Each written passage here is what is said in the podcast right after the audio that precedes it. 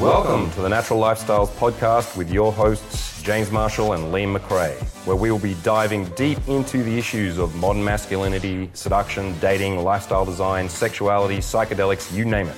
This is the Natural Lifestyles Podcast. Have you had the experience so far? Like, have you had a good BDSM? Yeah, I did. I had a few boyfriends and one girlfriend who did some really good stuff to me, and I was really intrigued to experience these kind of things. Good stuff. Good stuff. yeah, like yeah. And like, what was your first like initial reaction when you were like, ah, this is actually cool? Like, what was my life before this? Well, first of all, I was always aware that I was into these kind of things, but uh, only in my mind, maybe subconsciously. And I was like, okay, this is something new. I'm not sure how I'm going to react, but let's do it. And after when it happened, I was like, wow, this is how you can do it. Can you give us like some more details? Yeah, sure. So my first uh, spicy boyfriend tied me up, and that was really amazing. Like I never met anyone who was into this thing except porn. Like he tied you up in what way? My hands, my legs. Yeah. Awesome. Yeah. Also, we did some waxing, you know, playing with wax, these kind of things. So, Just a note for guys if you're thinking of doing wax play with your ladies, buy a soy wax candle. You don't use normal paraffin wax because it it's way too hot. Use a soy candle which burns at a lower temperature so you still get the nice sting, but it's not actually going to burn the skin. Also, James, for the guys out there, actually, what is BDSM, and where is it? Where, how did it get?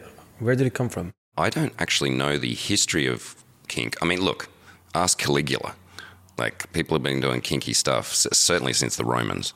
There was there was some kinky fucks back then. But you also been doing this for two decades, so Yeah. you have the most experience. yes, yes. That's. I mean, I actually haven't researched the real history of the like, let's say, the modern BDSM scene. But it's. I mean, it's been around. Well, what was that in the 1950s? There was that pin-up girl. Remember her? Peanut girl. You guys know. You know. Pin up. Can you look it up, Adam?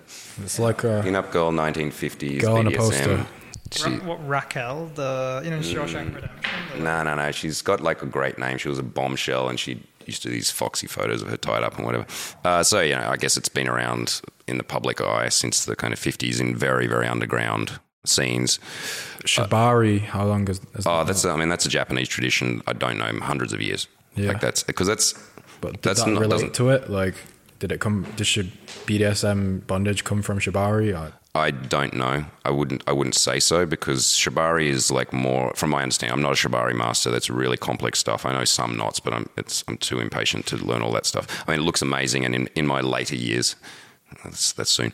You know, when I'm an old older man, uh, then I maybe I'll get into all the rope tying stuff. But from what I understand from riggers and ladies I know who are into it, it's a, it's basically immerses you into deep, deep trance states, and it is erotic and sexual, but typically, from what I understand, you know, I'm not an expert on this. Traditionally, it was not done as a penetrative sex act. It was like you know an erotic bondage experience, which took the the woman or the sub into yeah like deep trance meditative states, which I guess were erotically infused. That's kind of all I should say about it because I don't know enough about it to to comment on that that field so much. Although it is fascinating and I will look into it. So yeah, like I mean, the kink scene has certainly exploded since the internet, right? Because talking to my, my mate Dom, who's been a professional dominant since he was 19, and he's like 50-ish now. So yeah, he he was back in the old school days, and then it was all about fetish uh, communities. So there'd be clubs, you know, all over around the world, but particularly in places like New York and Berlin and Sydney. Actually, is Sydney's a pretty freaky place where there's you know dedicated spaces where people would come to play. And I've been into a bunch of different dungeons, and uh, and it's interesting, but it's like in within those scenes, people tend to be very particular about what they do, who they are in in that in that thing, uh, in these contexts, and they'll go and if you approach someone, I mean, there's all sorts of rules. It's not like a club where you can just roll up and say, ah, "How about a bit of a spank, darling?" You know, there's they have very clear communication and consent, like extremely clear, to the point of sometimes like legal contract clear. Yep. And so, you know, though people will like match up with, you know, the sadist and the and the masochist and the baby doll and the daddy dom and the um, you know, the dude that wants to be ignored in the corner because that's his thing. uh, and and and can I tell you guys one funny story? Yes, thanks. Uh, so I was in um, I was in like a like a couture kind of fetish club in New York, and a friend of mine, she's she was like the queen of the queers, and she like was part of this crew that got paid to dress up like vampires, basically sex, sexy ass blade vampires, and go and be fabulous at these like high end kind of queer clubs. So she invited me along, and she's like, "Not dressed like that, James." she like does my eyeliner and gives like puts me in all the blacks and makes me look, you know, confusing. And so we go into I go into this bar, and it's a really fancy place, and um, everyone's like out of a video clip, and there's like this dominatrix, like her name's Kelly Lee Decay. Look her up. She took me home, and it didn't work. I'll explain why later. yeah, we need. Yeah. Um, I don't know why it didn't work for you, James. It's not on the internet. Oh, burn, burn. Oh, I'm so slow. And um, so I'm looking around for my mate Jess. She's gone off to be fabulous. And so I walk over to the bar, and as I get to the bar, I like stumble. Right? And I look down, and there's like a huge rolled up carpet, which they've just rolled up and then like put up against the bar. I'm like, that's not very good OH&S in such a fancy bar. And I stand up on top of the carpet. I'm looking around. Where's Jess? Can't see her anywhere. Whatever. Saying, hang out. Some, uh, what am I allowed to call him now? Drag queen comes and has a chat to me. She's he, she's like, "You're so straight." I'm like, "How did you tell?" It's so obvious. but I got the eyeliner and everything. It's so obvious. All right, fine, I'm straight. Who let you in here, Jess? All right, you can stay. And then, uh, you know, again, I stand up on there looking around, and then he, she says to me, "Carpet guy really likes you." And I'm like, "What?" And I look down, and there's eye holes cut in the fucking carpet, and there's a dude rolled up in the carpet, and that's his thing, and I was just involved in that thing. And I'm like, wow, people are so weird. Why? I have so many questions. I should stop having this conversation with a man rolled up in a carpet. And then I felt, and then I was like, that wasn't consensual. I'm going to take the power back. And then I got on him and stomp, stomp, stomp. You fucking like that, don't you, motherfucker? And he's like, yeah, yeah, yeah. Step on me, step on me.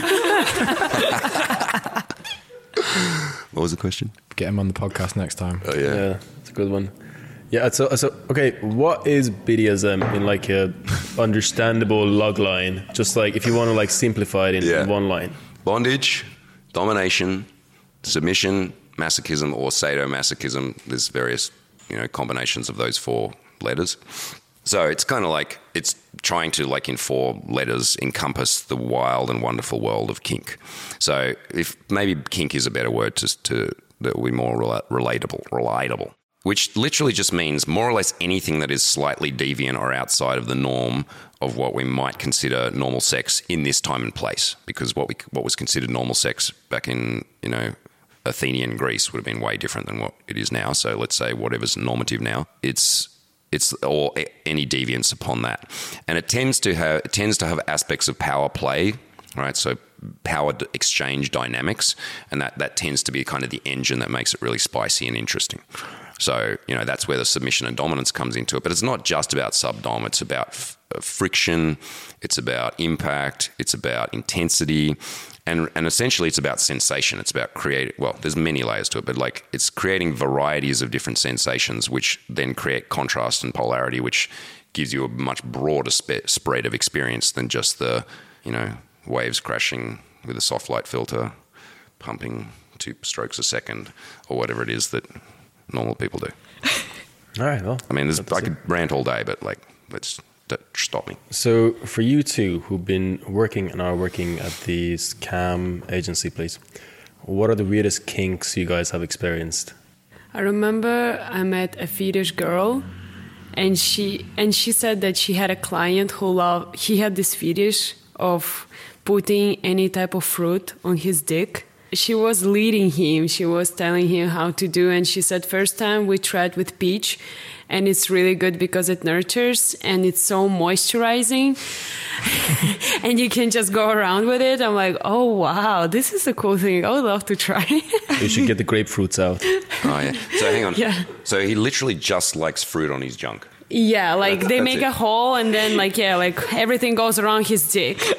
So yeah, That's really harmless. yeah. It's a very harmless. But actually, one so the harm thing, Oh. I, I remember. I think the hardest thing I saw there was one guy.